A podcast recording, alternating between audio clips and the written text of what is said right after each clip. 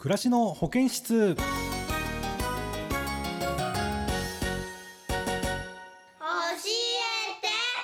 足長さん。この番組は足長保険の提供でお送りします。ここは保険の悩みを持った人の集まる暮らしの保健室。今日はどんな悩みを抱えてやってくるのかな？どうぞ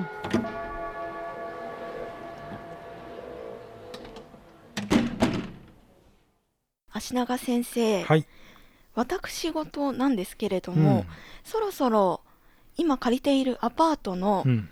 保険が更新ですよというはいお知らせが来まして、賃貸住宅の保険といえば火災保険ですというふうに今まで伺ってきたんですけれども、私が入っている保険がうん。少額短期保険という保険なんですね。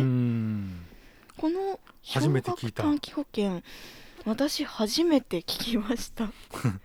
少額短期ねあんまりきまあ大体知ってるとすれば生命保険とかねはい。損害保険。はい。であれだよねなんとか海上火災とか、なんとか火災とかあとはなんとか生命とかね、はい。のが多いわね、はい。少額短期保険ってなんだろうね。会社の名前かね。でも会社名はにも別に書いてある、入ってるんですよ。うん。はい。じゃあなんとか生命保険会社のなんなんとか損害保険会社の前の後の話であればこれはね保険あの本当のねなんですよ少額短期っていう保険の分野なんですよ。あ、そうなんですうね。ん、そうなんですいや生命保険とかうんといわゆる損害保険があってはい。その他に少額短期っていうのがあるんですよ。うんで少額短期っていうのはそんなになんていうんですかね準備金とかそういうものを余計積まなくてもできるちょっとまあちょっと言えばミニ保険みたいなはい。感じなんですよ。うんで保証もそんな大きくなくて大体基本1年ないし2年ぐらいのところの保険期間で生命保険だとどうですか？入ってから10年とか20年とか終身とかっていう保証があって長く面倒見るでしょ？はい。長く面倒見るってことはその間今じゃなくて将来2 3 0年後もちゃんと経営をしていないとお支払いできないでしょ？うんだけどもそうじゃなくて1年間ないし2年。で期間が終わって。で保証の額もここまでとかここまでとかって言って普通のものよりは低い。例えば火災保険でここのビルを全部かけようと思うともしかすると億のお金がかかるかもしれないね。はい。燃えちゃったら。だけどそういうのはできない、えー、と例えば何千万1000万円までとか何百万円までって決まっていてそれ以上の保証はできない、ですんで、まあ、少額短期の少額っていうのは保証の額が低くてで短期っていうのは1年ないし2年の保険だよって意味なんですよね、はい。うん、これが何年前かなから出始めたんですねあ、そうなんですね。だから。そういうのでよく有名なのがペットの保険とかはい。とかさっきの火災保険なんかも1年か2年でしょ、うんだから向いてるんでしょうね。ううんん。の代わり特徴的なのいっぱいありますよ。お、例えばあれですよね。あのがんに特化したとかね。はい。住宅の火災だけに特化したとか、おうーん、なんかそのなんていうんですかね、うん、この間珍しいなったかな。あのタイヤのパンクに特化したとか、へえ。ね。すごい。あったりしますよね。うん。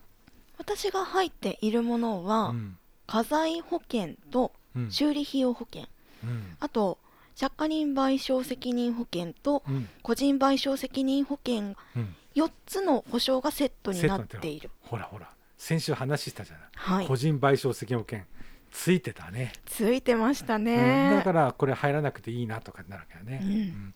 まあそういう少額短期って言ってくると本当いろんな保険があるんで今度の何かの機会見てもらえばいいと思いますね。うん。本当ねあの本当にこう的を絞ったっていうかあれなんだけどもあの怪我の保険だったりとかそういうふうなあの病気の保険でもなんていうか特定のこの狭いニーズっていうかそういうところに絞ってやっているようなことなんで保険会社ではちょっとあの契約金額低くてどうしようかなっていうぐらいのものをそこに的絞って隙間を埋めていくようななってるかと思います。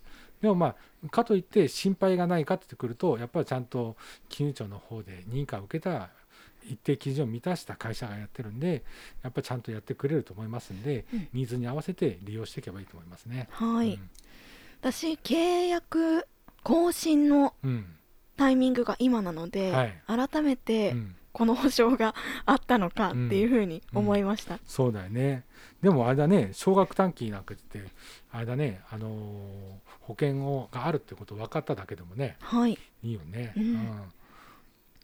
あの前住んでいたアパートはうん。火災保険だけだったので、うんまあ、新しい発見にもなりましたし。前のね時もねなんとか火災って書いておきながらはい、絶対この借家人賠償とか個人賠償責任保険はついていたと思いますよ。じゃあ私が契約内容をちゃんと見てなかった。してうん。であのなぜかって言ってくると最近ね知識ついてきたんだと思うよ。桜井さんが。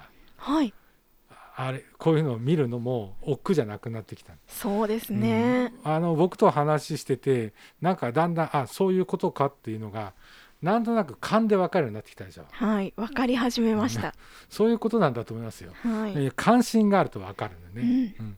大体よく言うでしょ。あの自分が車買うとその車ってすごいいっぱい走ってるんだなとかさはい。ある見えるよね。思いますね。そういう感じだと思いますけどね。はい、うん。この契約の時のポイントとか注意点はありますか、そうですね。あのやっぱりこう短い契約だったり保証額が低いことになってくるのでその保証で大丈夫かを見てもらえばいいと思いますね。で本当にこうなんていうの大きなうちだったりとかっていうのはちょっと難しいと思うし。であとはですよね。あのやっぱりさっきの賠償責任保険なんかやってくると重複して入っても出ないこともあるので。はい。あの例えば賠償責任保険で言ってくると例えば人様に迷惑をかけた自転車で人にぶつかってあそうだ少額短期のこっちからでも出るや。あそういえばもう一個別の車についていたなってなるでしょ？はい。そうすると自転車でぶつかって相手に10万払わなきゃないのに少額短期のから10万保険会社のから10万そしたら桜井さん20万もらえるわね。はい、で相手に10万渡せば終わりだわね。うん、10万どうしよう。iPad 買うか。そういうわけにはいかないんだわ。はい。うん、だからやっぱりそうなった時にはお互い様ご半分ずつ入っているんでとかって言って賠償になってくるんですね。そういうところを気をつけたりとか、うん、やっぱり少額短期だからって言ってあのこうダブっていいもんでもないということになりますので、あとはあの特にアパートの保険とかなんかになってくるとあの家財をが少なすぎたり余計すぎたりっていうのがあるのでそこは気をつけた方がいいかもしれないね。はい。あの本当にこう課税が50万とか40万しかないのに200万もつけても200万出ないんですよね。うん。で反対にあの保険料合わせるのに50万ぐらいにしておいて本当は課税2300万だってなってくると、ま毎日なかった時出ないでしょ？はい、うん。なんであのこういうふうなあの特にアパートの保険とかになってくると家財の量なんかは確認した方がいいかもしれないね。はい。うん。まあ改めてこの更新の機会にまたいろいろ見直してみようと思います、それでは先生今日のまとめをお願いします、はい。保証内容に気をつけましょう。はい。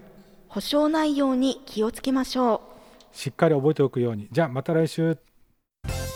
今日お話しした内容は個々の契約内容条件によって内容が違ってくる場合がございます個別の契約に関するお問い合わせご質問は足長保険0250-431791 431791までお寄せください。この番組への質問感想ご意見はメールまたはファックスでお寄せください。メールはメールアットマークチャット761ドットコム。ファックスは0250-235100です。お寄せいただいた方全員にオリジナルグッズをプレゼント。お待ちしてます。保険の見直し保証内容の分析など皆様から最もご要望の多い内容をご利用しやすいパックにした当社オリジナルサービス足長安心パック。好評受付中。詳しくはホームページ足長保険で検索してください。または電話0250-431791までご連絡ください。お待ちしてます。あ、もう時間です。それでは来週この時間、この保健室であなたからの相談待ってます。お相手は足長先生石川でした。